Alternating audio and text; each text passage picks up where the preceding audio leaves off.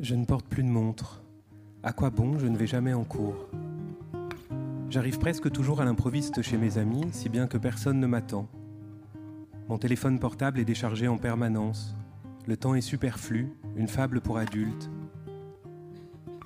Au fronton d'un immeuble près de chez moi, une horloge tente d'imposer l'heure unique à tout le quartier.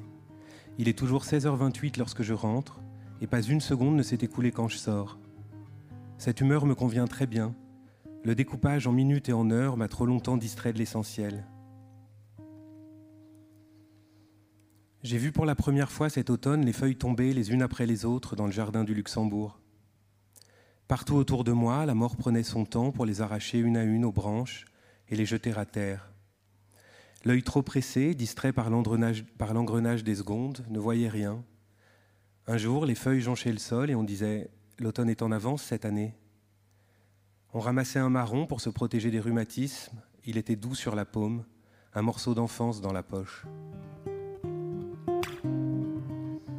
Le temps s'est embrasé il y a 15 ans lorsque le train de 7 heures est passé sur le corps de ma mère. Pour ne rien savoir de sa mort, je traversais l'existence au passé. Le bruit de mes pas sur le gravier des souvenirs recouvrait la possibilité du présent. Parfois, je m'arrêtais devant une statue, je lui demandais si elle avait vu un petit garçon insouciant. Ce n'est pas vrai, je ne l'ai jamais été. Et cette statue était souvent le buste de Stéphane Zweig. Il n'avait aucune mémoire de cet enfant, et lui-même je l'enviais pour ça, avait préféré l'exil et la mort à la rumeur du monde. Cet automne, le mécanisme du temps s'est remis en mouvement. Nous parcourions une fois encore les allées du jardin du Luxembourg avec ma tante, et là j'étais venu d'entendre. Il avait fallu s'y promener quinze fois en silence, au jour marqué de sa mort, pour enfin demander. Les feuilles tombaient avec une infinie délicatesse, des petits flocons de chêne, de marronnier et de platane, même mon catalpa adoré, avec une discrétion touchante, dispersait ses derniers filaments sur les pelouses désertes. J'écoutais ma tante dire les mots qui font mettre les deux mains sur les oreilles en regardant le spectacle des branches en pleurs. Les promeneurs passaient indifférents, demain ils diraient Tiens, l'automne est en avance, les feuilles sont toutes par terre. Alors qu'ils étaient là, ils marchaient sous la bruine des feuilles, faisant mine de ne pas comprendre, incapables de voir derrière la chute d'une seule d'entre elles le processus continu et général, lent mais déterminé du cycle de la nature.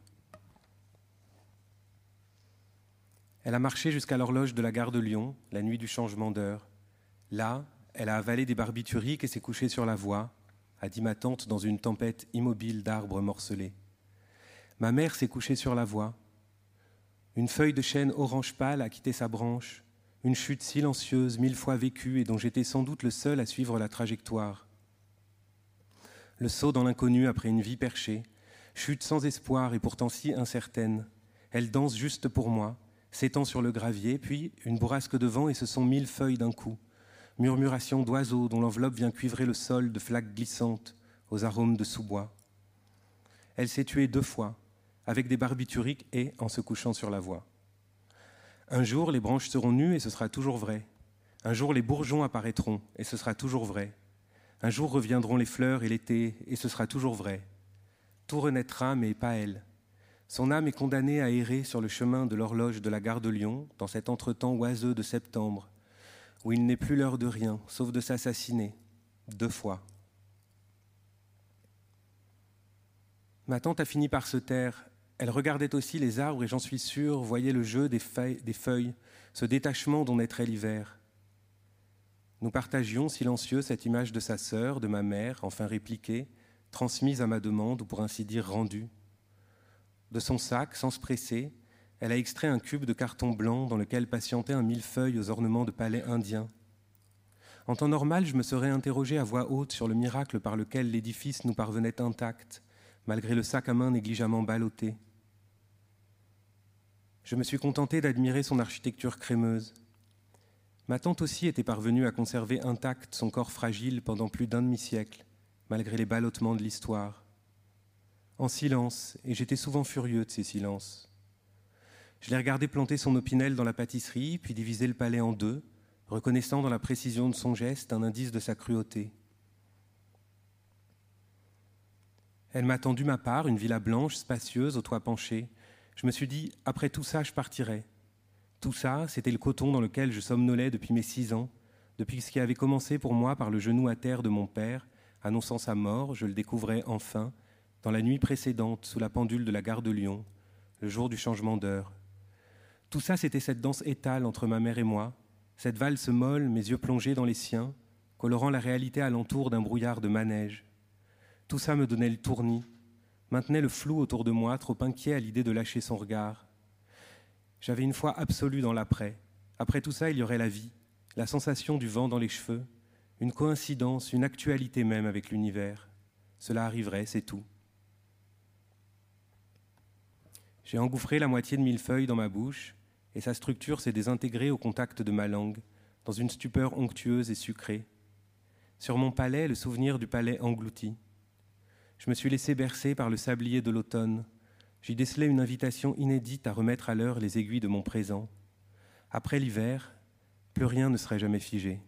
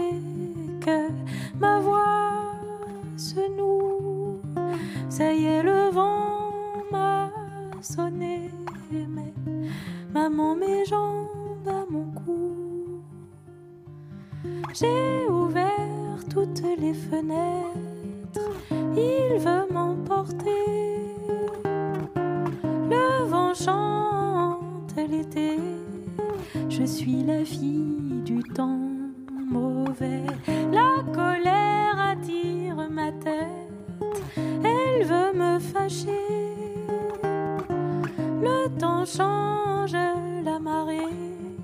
Je suis la fille du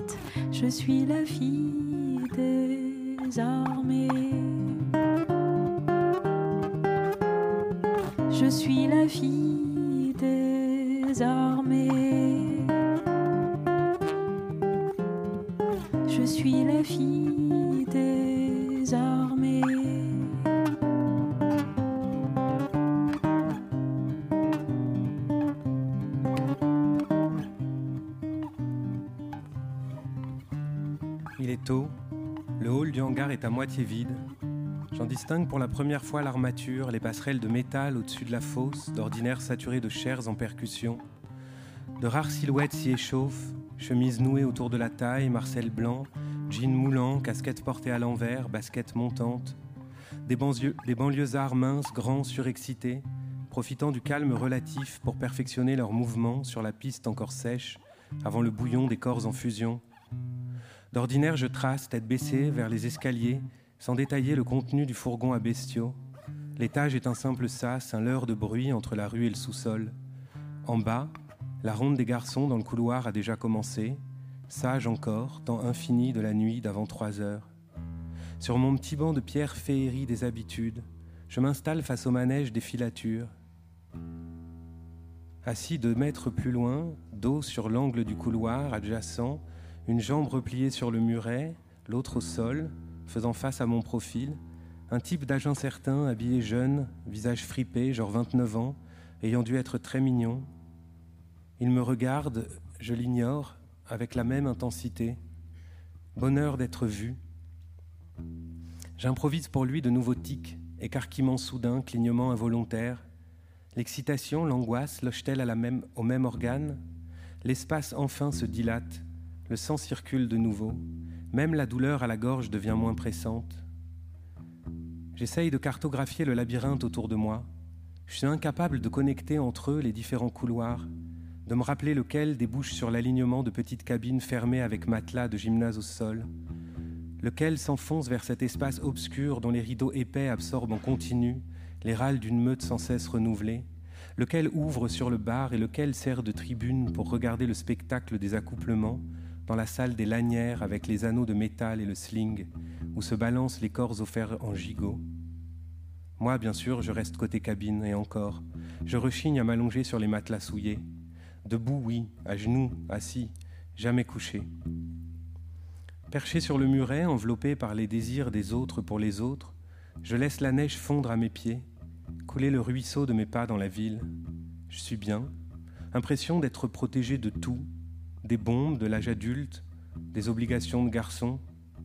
Laver des impératifs virils, les respirer ici, rares, viciés de tabac et de bière, me libère. Tout est semé, même la mort. Derrière le soulagement, embusqué, les images tenues à distance, prêtes à éclater au cerveau, de la grand-mère édentée en culotte, souillée sur le lit défait de l'hôpital, de la mère déchiquetée sur les rails, de tous les perfusés sur ma route, morts sans fin des êtres aimés et leurs chevets inaccessibles de dégoût, de peur. Même sur les feuilles où j'écris en secret, tout air, tout oublié. La pensée des autres s'effondre à l'irruption du pâtre. Ici, chacun fait irruption dans un soulèvement de paupières générales. Lui, tout frais pondu, laine effilochée aux manches, à peine sorti du sommeil, d'une grange, d'un rêve. Je me lève d'un bond à, sa suite, soudain ranimé, narine béante pour humer l'odeur de foin fantasmée de ses cheveux, tissant du regard sur sa nuque d'invisibles liens, articulant à voix basse mes incantations d'enfant rat, le cœur cognant contre mon thorax, mes pieds dans les traces de neige fondues de ses bottes de daim. Je le vois chercher devant, regard jetés en désordre sur la faune des garçons postés çà et là le long des murs, puis ralentir, épaules frémissantes à l'approche d'un groupe de minets gominés dont le chef majestueusement adossé à la pierre nue lui sourit dans un plissement dieu de tombeur. Combien d'heures face au miroir pour en arriver là? Mes genoux tremblent, pris dans la tragédie de ce travelling, lui avançant devant moi dans le couloir mal éclairé, frôlant sur son passage l'arc tendu des corps prêts à jaillir, enivré par sa démarche de Mougli, perdu dans la jungle, craignant de le perdre avant même d'avoir eu le temps de le regarder vraiment. Et l'épine dans mon ventre à la vue des paupières levées pour lui, d'y découvrir dessous des regards que je n'aurais jamais. Je marche, réduisant l'écart entre nous dans son sillage encore froid, le souffle court, si bien accordé à son allure que je sens l'hésitation coagulée en lui, l'envie de se retourner, d'aller y revérifier du côté du minet adossé au mur. Alors je vois ma main se tendre, entrer dans le cadre rapproché de sa nuque, la toucher. Le geste est parti de moi involontaire. Le temps d'y songer, c'est fait. Il se retourne effrayé, son visage à quelques centimètres du mien, lèvres roses, yeux bleus, joues piquées de sang, figées dans la surprise. Un instant, il n'y a plus rien d'autre. Son visage et la musique. Ma main n'a pas quitté le cou, le poignet repose sur l'épaule. Je souris de toute ma détresse accumulée de la journée, un sourire d'orphelinat radieux, dont je sens la lumière briller dans mes yeux. Salut, je dis. Il sourit à son tour, répond salut. De son cou, ma main glisse le long du bras, caresse la laine, mes doigts entrelacés dans les siens. Tu viens? Il hoche la tête, se laisse entraîner. Nous avançons dans les couloirs, moi le feu au temple, redoutant de briser d'un faux pas le fil improbable de lui à moi. Je nous dirige vers les cabines, les deux premières sont fermées, la troisième, ouverte, le sexe dressé d'un garçon aux aguets. Je sens sa main serrer la mienne, de peur, d'excitation. Enfermé dans la quatrième, je l'embrasse en repassant le film de sa silhouette suivi dans les couloirs, regard du minet gominé, garçon frôlé, l'instant de ma main sur sa nuque, sa salive a le goût de la faim. Nos sexes se heurtent à travers le fer des braguettes, ses gestes sont pressés, imprécis, les vêtements ouverts, soulevés à la hâte, son pull et son t-shirt passés par-dessus sa tête, les bras encore dans les manches, pantalon et slip aux chevilles sur les bottes de daim. Tout le nu de son corps tendre, ivoire, couvert de grains de beauté, sentiment qu'on tire pour moi le drap recouvrant une toile jamais exposée. Moment parfait où chacun en son mystère goûte au secret de l'autre par la peau. Il jouit et je voudrais qu'il ne se relève pas de ce râle. Je voudrais laisser ici la dépouille inerte de son corps vaincu, baignant dans une mare de sang. Alors je quitte la petite cellule sans me retourner pour ne pas apercevoir le jean qu'on reboutonne, la boucle de ceinture, la bouche essuyée d'un revers de la manche avant de repartir à la chasse. Je tourne un peu dans les couloirs, il commence à y avoir plus de monde. Je me sens bien. J'avale un gin tonic, je fume une clope. La douleur revient dans ma gorge, je m'en fous. Je m'en fous de la mort. Le mec de tout à l'heure, celui du muret, s'approche de moi, propose de me payer un verre. T'es un chaud, toi, il me dit. Je t'ai vu comment t'as couru après le blondinet, t'es un chaud Il est content. Je voudrais qu'il parte, sauf que je n'ai plus d'argent et que j'ai encore soif. Je ne dis rien. De toute manière, il aime parler. D'abord de la façon dont j'ai fait ma pute sur le muret tout à l'heure pour lui et comment ça lui a plu. Puis de lui, du fait que c'est un tombeur de nana et que les mecs c'est juste pour le fun, pour s'amuser, voilà. Aussi, il me dit de pas faire l'intello avec lui, parce qu'il a un bac à deux. Ça n'existe plus, je n'ose pas lui dire, pour ne pas trahir le mensonge de ses 22 ans. À la place, je lui demande en bégayant légèrement de me parler de ses lectures.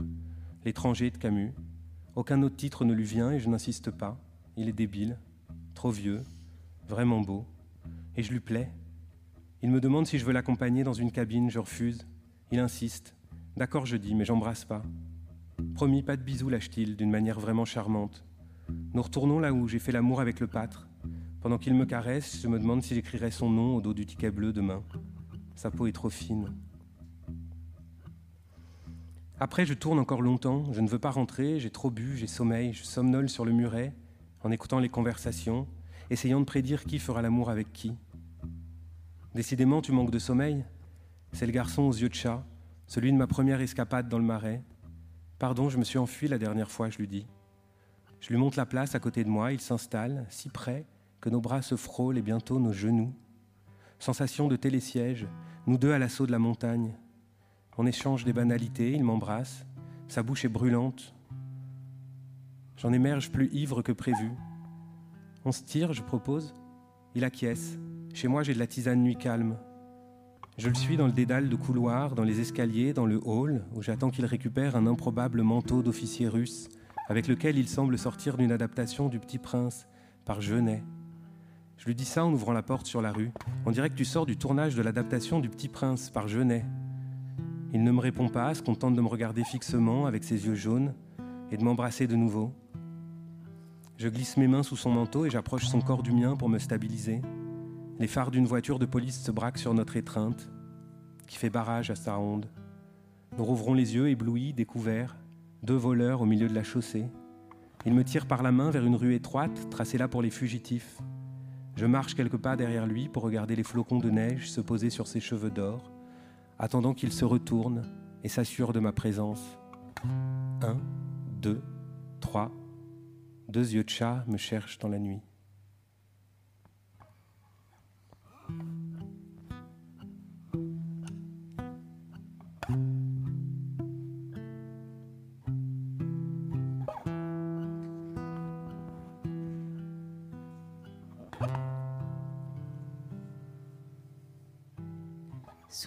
Souviens-toi du jour.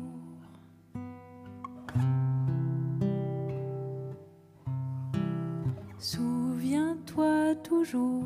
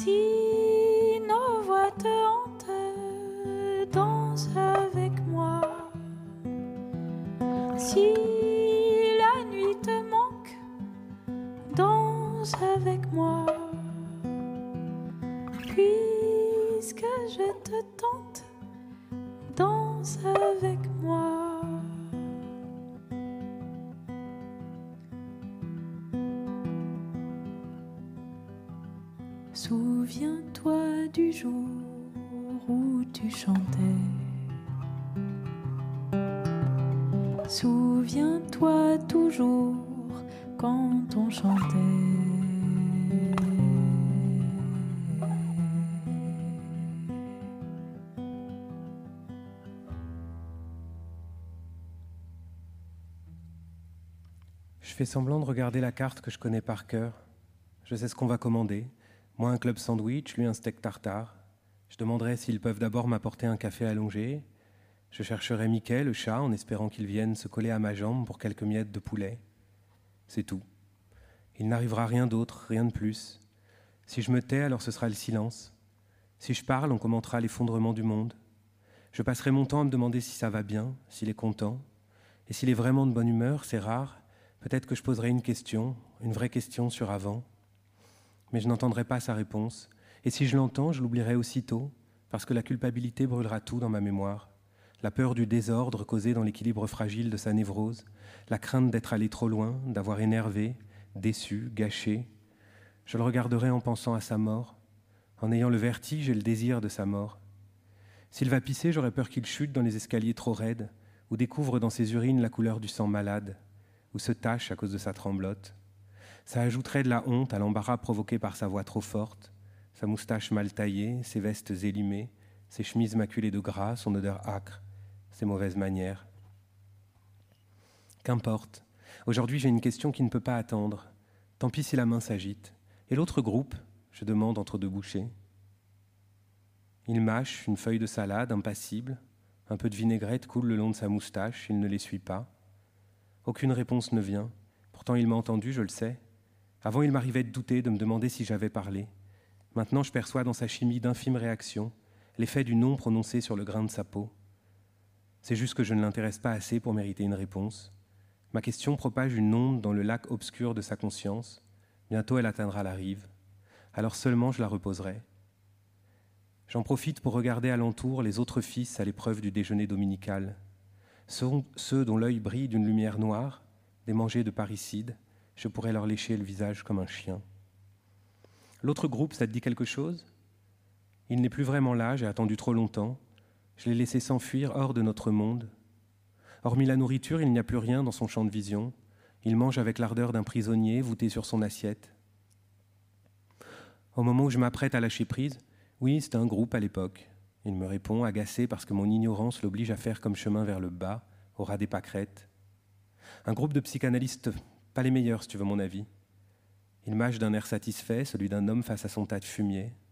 Un groupe de psychanalystes femmes dont ta mère s'était entichée. Le silence à nouveau, puis Suzy Zaltman, suivi d'un autre silence strident, celui d'après les cymbales, jusqu'à l'addition vérifiée minutieusement pendant plusieurs minutes pour débusquer l'arnaque, la demi-badoie comptée deux fois, le café au prix du crème.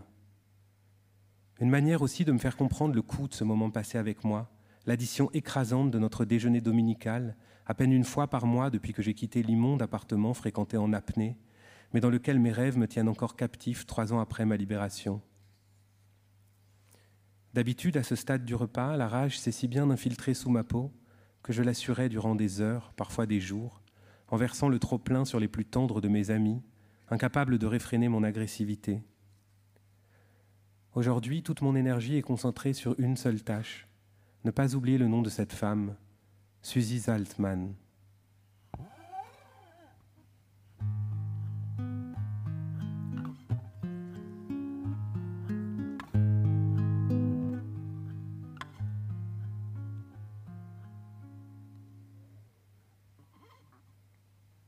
Je n'ai plus personne à Paris, je n'ai plus personne à Paris. Je croyais avoir des amis, oui de ceux que, oui de ceux que ne déracine aucun orage.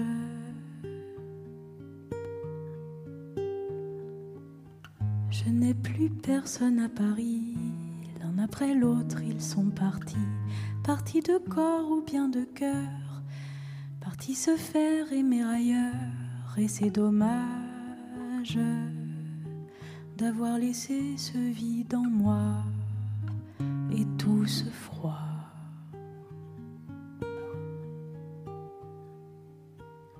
T'en va l'ami, t'en va l'amour, t'en vont les nuits, t'en vont les jours, qu'à peine les a-t-on tenus, qu'à peine les a-t-on connus, qu'ils vous échappent.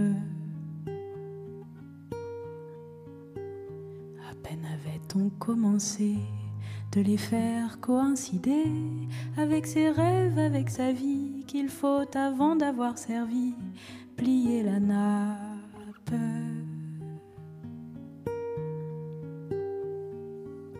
Je n'ai plus personne à Paris, je n'ai plus personne à Paris. Moi j'aimais tant les inviter, l'un après l'une ont déserté vers d'autres tables.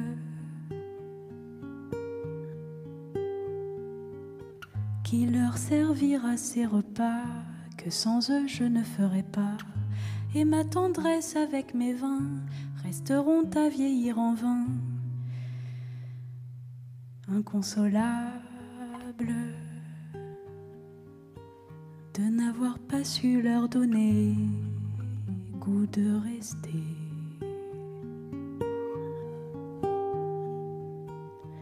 De tous nos jours, que le moindre de nos détours nous fait perdre un ami souvent, et ce n'est jamais le suivant qui le remplace.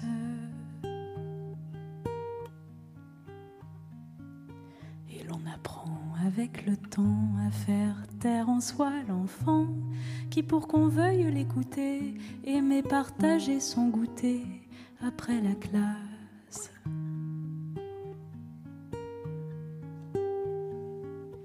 Je n'ai plus personne à Paris, et je crois que j'ai bien compris.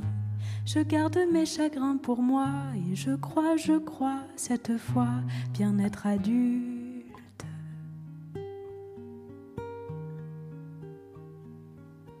De vous, je n'attendrai plus rien, mais si vous trouvez le chemin qui vous ramènerait chez moi, il est possible que la joie qui en résulte emplisse les rues de Paris, me rende quelqu'un à Paris.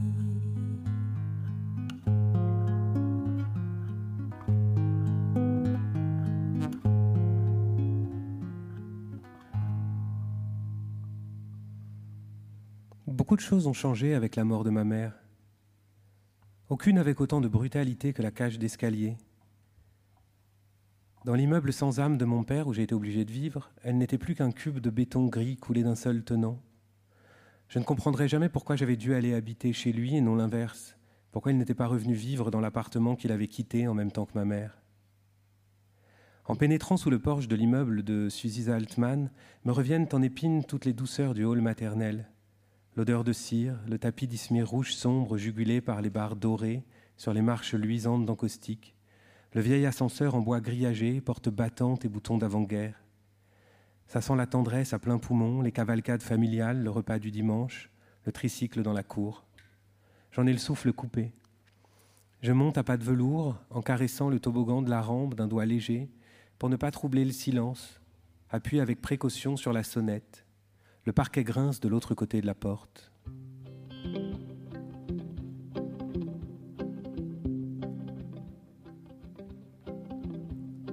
Si tu prends la porte, je ferai en sorte de la prendre avec toi. Si je ne respire plus, ma mère apparaîtra dans l'embrasure. On ne dira rien, on fera comme si je venais tous les jeudis. Je ne poserai pas de questions. C'est bête, me dira-t-elle en servant le thé, si tu avais trouvé la photo plus tôt.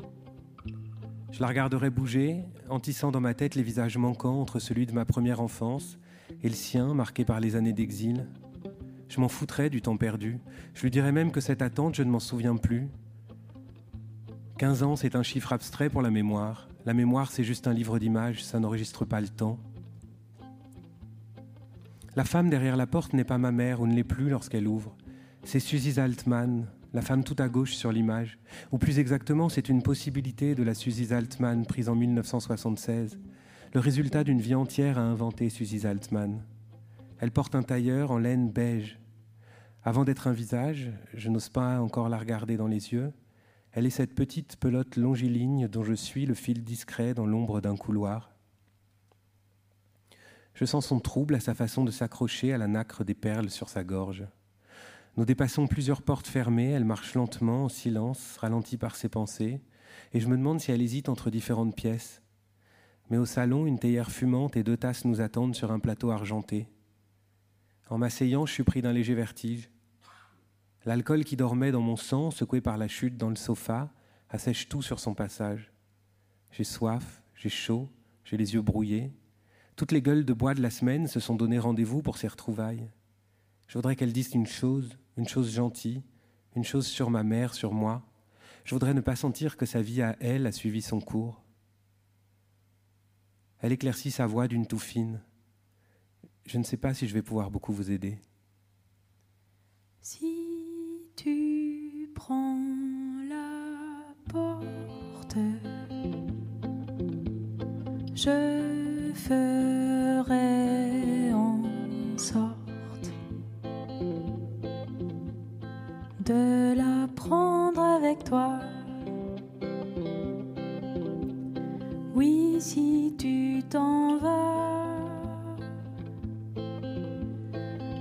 suivrai aussi.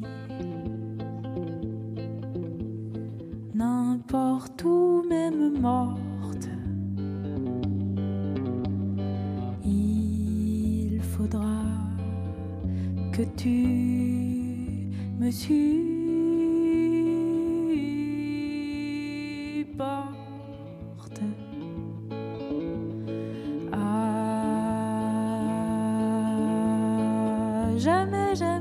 jamais, jamais. Ah, jamais, jamais, jamais, jamais. Ah, jamais.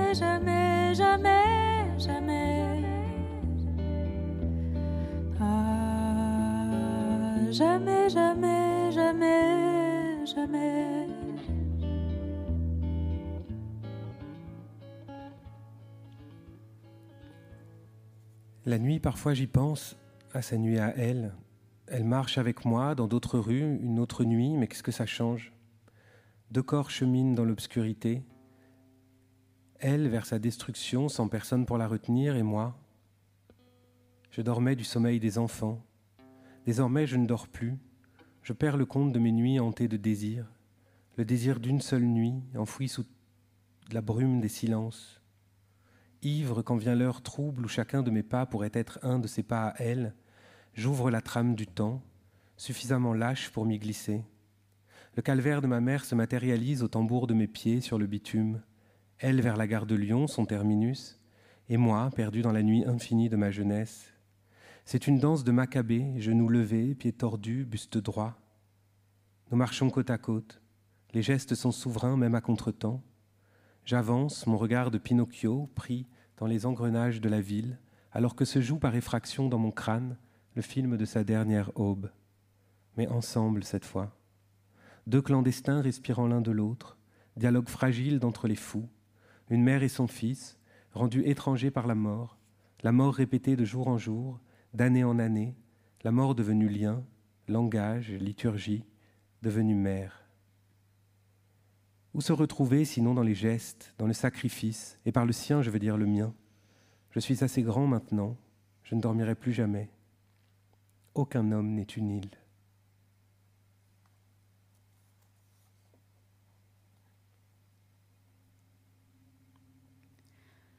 Moi j'ai toujours aimé marcher sous la pluie, même si l'orage et même si la nuit m'emporte loin de tout, m'emporte loin d'ici, là où je vais.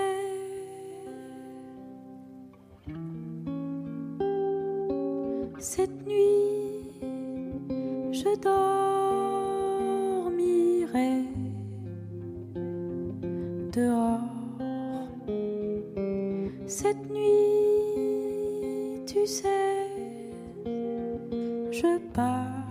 Peu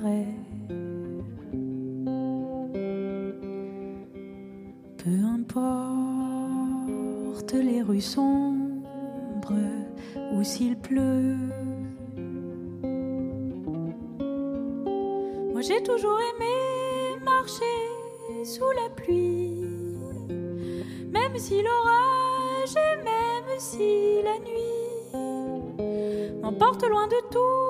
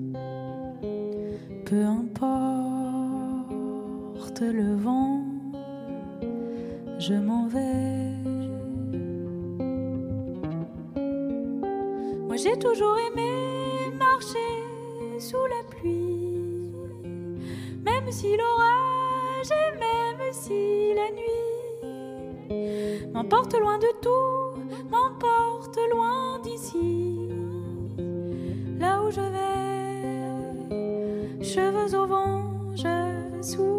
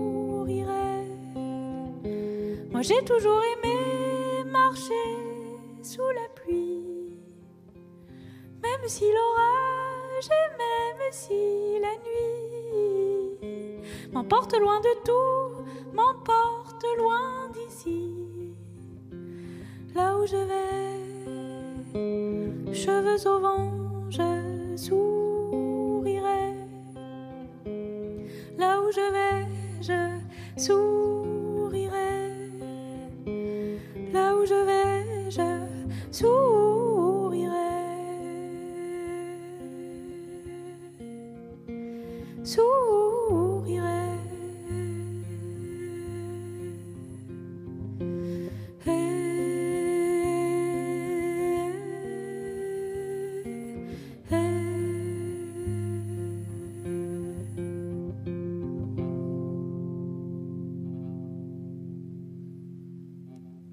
Bercé par le va-et-vient des clients, materné par la voix de la SNCF, je me suis inventé une histoire dans laquelle ma mère, assise à une table voisine, aurait cherché une femme de son âge lui ressemblant assez pour lui ressembler déchiquetée. Profitant d'un instant d'inattention, disons la femme partie téléphoner, elle aurait versé des somnifères dans son thé. Il faut se représenter l'aube, les visages gonflés de sommeil, les serveurs au ralenti, la gare à peine réveillée, les voyageurs matinaux au relais des buveurs du soir. Ma mère se lève, suit la femme à travers les grands palmiers en pot, fait mine de s'intéresser aux unes des journaux lorsque celle-ci achète un paquet de gauloises. La femme s'avance vers les voies, son pas déjà alourdi par les barbituriques. Un moment, elle flanche, se rattrape à une borne de compostage. Ma mère s'approche, la grippe par l'épaule, la guide doucement. Elle ne se parle pas. Tout se déroule en silence. La femme blottie dans les bras de ma mère avance à demi endormie, ses cheveux dans son cou, à portée de parfum. Arrivée au bout du quai, loin du cœur de la gare, ma mère pousse la femme sur les rails, lâche le corps comme un vieux vêtement. La femme émet un râle, n'a pas la force de se relever, retombe dans un sommeil douloureux. Les sacs à main ont été échangés, au bras de ma mère celui de l'inconnu, et jeté sur la voie le sien, fermé sur ses papiers d'identité. Débarrassée d'elle-même, ma mère s'éloigne, soulagée, libre et heureuse, prête à monter dans le premier train pour ailleurs. Cette histoire me plaisait, malgré des inconvénients manifestes. Je suis resté un long moment dans son sillage macabre, ma mère exilée, vivante et criminelle dans une ville argentine. Un garçon en long tablier blanc et nœud papillon a fini par m'apporter un déca trop chaud, puis trop froid. Le temps enfin avait cédé. Au hangar, je me contentais de le tordre. Ici, plus rien ne m'importait, sinon les effluves de septembre 1985 ayant résisté aux accidents nucléaires, au sida, à l'effondrement d'un empire et à la fin du millénaire. Ici, l'histoire faisait transiter ses bagages. À deux tables, sur la gauche, une femme fumait devant un verre de blanc, ridée, élégante. À chaque bouffée de cigarette, elle passait sa langue sur ses lèvres dans un geste chic, rescapé d'une vie noyée à présent sous un océan de muscadet. Sitôt terminé, le verre s'envolait dans la main du serveur, remplacé, perlant de fraîcheur, par le suivant. Et voilà ma petite Monique. Elle souriait, regard d'enfant malicieux, et retournait à sa conversation solitaire, allumant gourmand d'une nouvelle cigarette à la flamme d'un Dupont ivoire. Après l'avoir observé longtemps, assez longtemps pour la voir se lever et marcher appuyée sur une canne, je me suis décidé à l'aborder. Je peux vous demander une cigarette, madame? Ah non, Monique, elle m'a dit. La clope, c'est oui, mais madame, c'est non. Je me suis pas enquiquiné toute ma vie à emmerder les bourgeois pour me faire appeler madame par un gamin.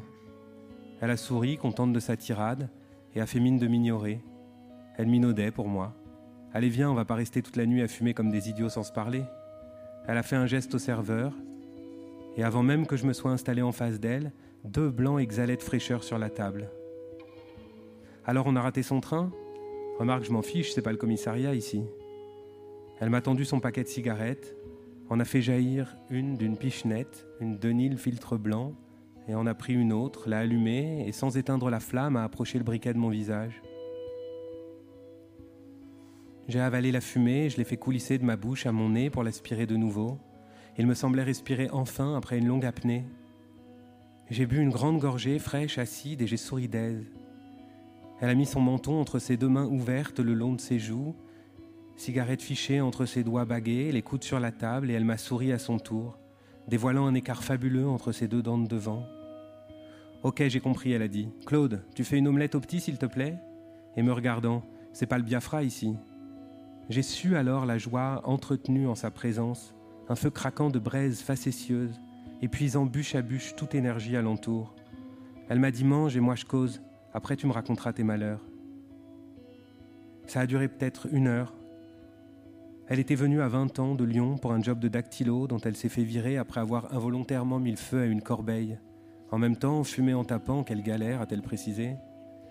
Arrive mai 68, elle va dans les manifs, les bons hommes sont trop cons, des phallocrates, des fils à papa incapables de pisser tout seul. Elle aurait préféré être lesbienne, sentiche d'un voyou, poète raté, mais baiser impeccable. Ils habitent une chambre à Agnières. Un jour, elle rentre, il est au pieu avec une copine de son groupe féministe qui pourtant n'arrête pas de la débiner dans son dos. Scène, crie, ils sont complètement défoncés tous les trois. Monique tombe par la fenêtre, poussée par l'amante ou par le poète raté ou par le désespoir. Au fond, c'est la faute à pas de chance. Heureusement, ils habitent au premier, elle se retrouve avec une canne, seule, accro à la morphine, sans boulot, exite le poète et sa pouffe. Après quelques mois de galère, ouvreuse dans un cinéma, elle décide de rentrer dans son bled chez ses parents, des ploucs bourrés d'oseille mais gentils. Gare de Lyon, elle entre au train bleu, boit, ne veut plus partir. La glaise de la bourgeoisie de province, tout ça. Elle passe l'après-midi tétanisée, en se disant qu'elle va se jeter sous le premier train. Un type Lacoste, tout frais débarqué de Marseille, beau, détruit, tout ce qu'elle aime. J'étais prête à me flinguer, ça s'est joué à une minute. Il enseigne, elle peint. Ils passent leur vie dans les cafés, arpentent le monde. À un moment, j'ai décroché, je commençais à fatiguer. Surtout, j'étais entièrement absorbé par sa façon de bouger son visage, ses mains, les taches sur sa peau. Elle devait avoir, je ne sais pas, 60 ans, elle avait dû être belle, ou au contraire, ne l'avait jamais été autant qu'aujourd'hui, sentant la vie à plein poumon et le parfum cher. Elle disait des grossièretés comme on croque des bonbons. Quand je me suis remis à l'écouter, ses parents avaient fini par casser leur pipe laissant un gros pactole, industrie pharmaceutique, de quoi vivre en nabab jusqu'à la fin des temps. Sauf que la fin des temps, pour son Jules, est arrivée plus vite que prévu. Une bombe à la gare de Marseille le soir du réveillon, deux ans après la victoire de Mitterrand. Elle l'attendait au train bleu, leur café. Depuis, elle venait tous les jours. Ici, c'était chez elle. On connaissait son histoire, leur histoire. Tout avait débuté et s'était terminé là. Après la mort de son amant, les tableaux de Monique avaient commencé à se vendre comme des petits pains. Enfin, plutôt comme des petits lingots, tu vois ce que je veux dire. Alors elle peignait pour faire plaisir à son galeriste, et quand elle ne peignait pas, elle buvait du blanc au train bleu. Voilà mon chou, tu sais tout. J'ai laissé Monique poursuivre son monologue pour la musique de sa voix, l'interrogeant parfois sur son amant, sa famille, pourquoi il n'avait pas eu d'enfant, et puis quoi encore Pour son doigt levé, Claude, le gamin se dessèche là, pour la possibilité infime de ma mère à ma place, quinze ans plus tôt, regardant fumer cette jeune veuve la nuit de son suicide. L'une peint, l'autre pas. Et je me suis levé. Nous nous sommes quittés dans la poussière irisée de ses souvenirs. Je lui avais rien dit pour ma mère. C'était son café à elle, ses fantômes. Il faudrait au mien d'autres lieux à hanter.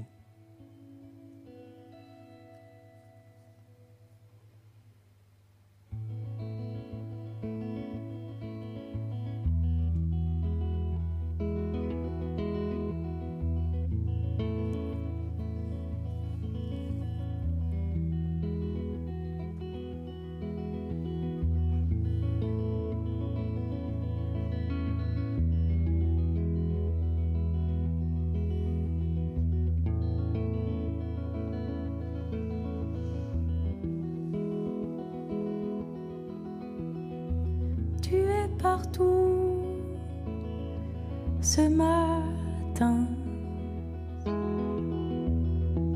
Tu es dans tout ce que je tiens.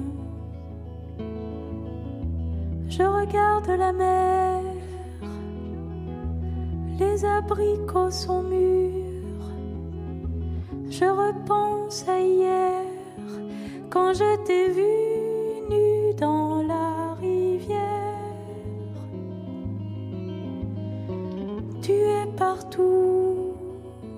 dans le jardin.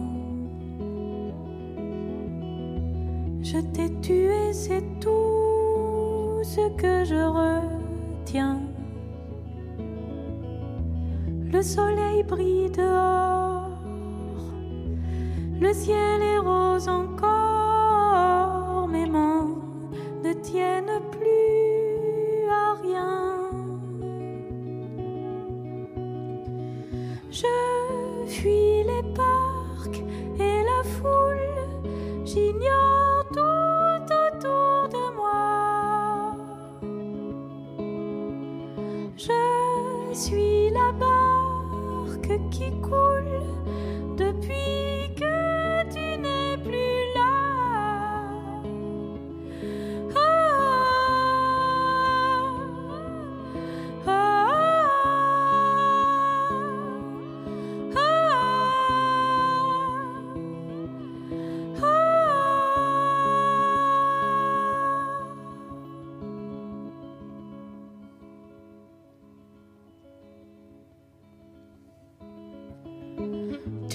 partout, je le sens bien.